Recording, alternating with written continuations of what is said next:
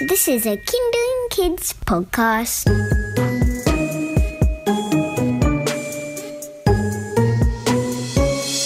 I'm Dexter. I'm Annika.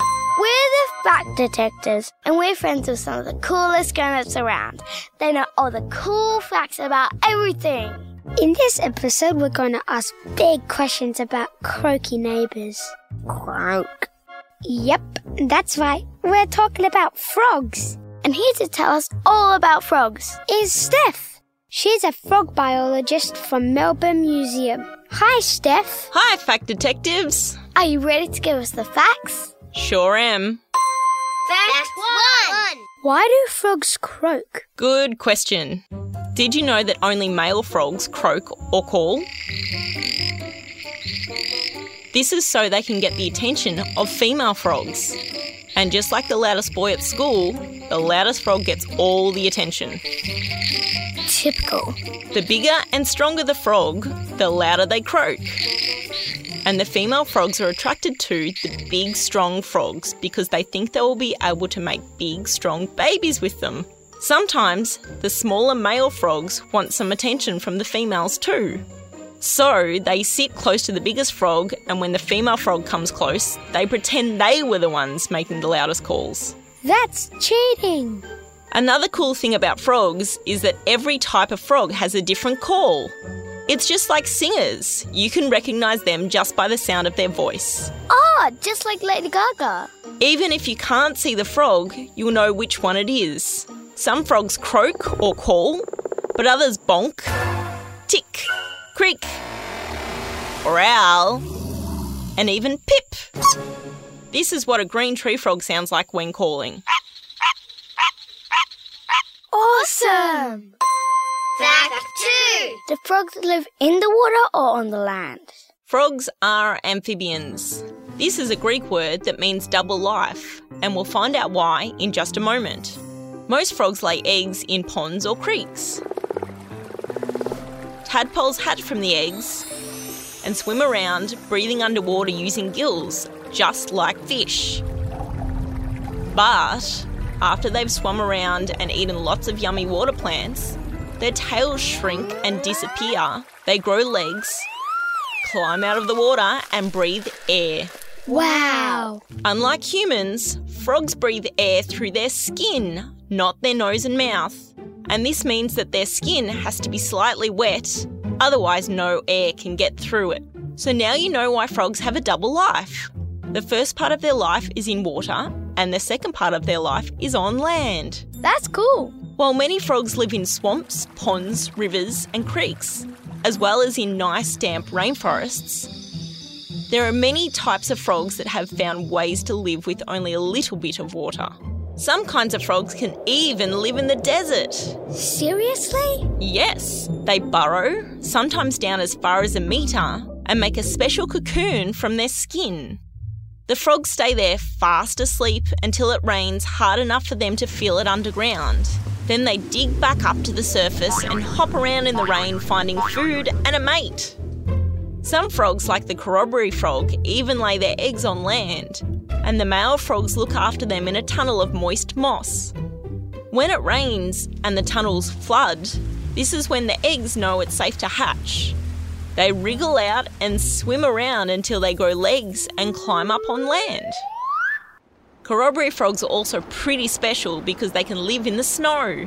Wow, snow frogs? They live on the top of the highest mountain in Australia, where it's very, very cold. They're able to survive the very cold conditions because they have special ingredients in their blood that stops them from freezing like an ice block. Cool! Fact 3. Are frogs poisonous? Yes, some frogs are poisonous. Most people think that frogs are cute and harmless because they don't have sharp claws or big teeth like a crocodile or a tiger. And they aren't big and strong, like a bear. But in fact, the most poisonous animal in the world is a frog. In the whole world? Yes. The poison dart frog is found in the Amazon rainforest in South America and is so poisonous that it could drop an elephant in its tracks. Whoa! These frogs are pretty small, about 1.5 centimetres, which is about the size of a small strawberry. There's even one that's called the strawberry poison dart frog. All the poison dart frogs are brightly coloured. They come in variations of yellow, blue, green and red markings mixed with black. The bright colours warn other animals not to eat them. These frogs may seem scary, but they're only dangerous if you eat them or lick your hands after handling them. I don't know about you, but I don't go around licking strange frogs. We don't either! Remember, it's always good to wash your hands properly after playing outside, just in case you might have touched something that could make you feel a bit sick. We even have poisonous frogs in Australia. They aren't as poisonous as the ones from the Amazon, but the corroboree frog, we talked about it before, is about the same size as these frogs and is also brightly coloured, yellow and black. Again, as a warning to animals who might want to have a taste. Fact 4! Do all frogs jump? All frogs can jump, but not every frog jumps to get around. Some frogs have shorter legs and instead of jumping, they just crawl around.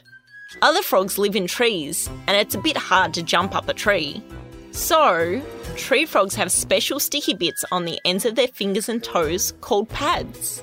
These work like suction cups and stick to the surface they are trying to climb. One of the biggest tree frogs in Australia, the green tree frog, grows up to 10 centimetres long and can live up to 25 years. 25 years? It can hold its whole body weight from just one sticky pad on the tip of one finger. That's like you trying to hang from the monkey bars by just your pinky. Wow! Green tree frog ninja! Green tree frogs are great to have around the house because they eat spiders, flies, moths, cockroaches and other insects. Cool! They also shed their skin once a week and then eat it. Ew, gross! And did you know that frogs have 5 toes on each foot but only 4 fingers on each hand? And some frogs that swim a lot even have webbing in between their fingers and toes, which helps them swim better. It's just like wearing flippers. And then there are some kinds of tree frogs who use this webbing to glide from tree to tree. Flying frogs, awesome! Fact 5! What do frogs eat? Frogs eat live, wriggly, wiggly food like bugs. Frogs are very important for the ecosystem because they eat lots of insects that might otherwise eat our food, or even us, like mosquitoes. For example, in one Southeast Asian country, the government got rid of all the frogs in the rice paddy fields. And guess what? Without the frogs, the rice stopped growing. What? Not only did the insect population go crazy and eat the rice plants, but because the tadpoles weren't there to eat the plants that damaged the roots of the rice was also damaged at the roots. Imagine how many more mosquitoes would be around if there were no frogs to gobble them all up. Try this at home. After it rains, especially on warm summer nights, ask a grown-up to take you to your local pond or wetlands with a torch and a raincoat, and you'll probably see some frogs. This is because frogs like warm rain and they all come out, and sometimes the male frogs will croak too. Even if you don't actually see a frog, you'll hear them and could even record the call. If you want to know what type of frog you heard, you can send a photo and audio recording to frog experts and they can tell you.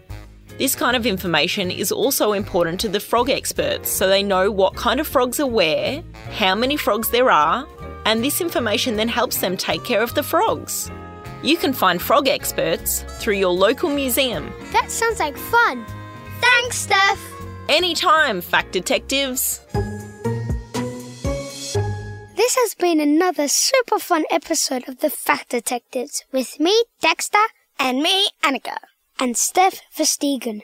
She's a frog biologist and an animal keeper who takes care of frogs and lizards at Museums Victoria.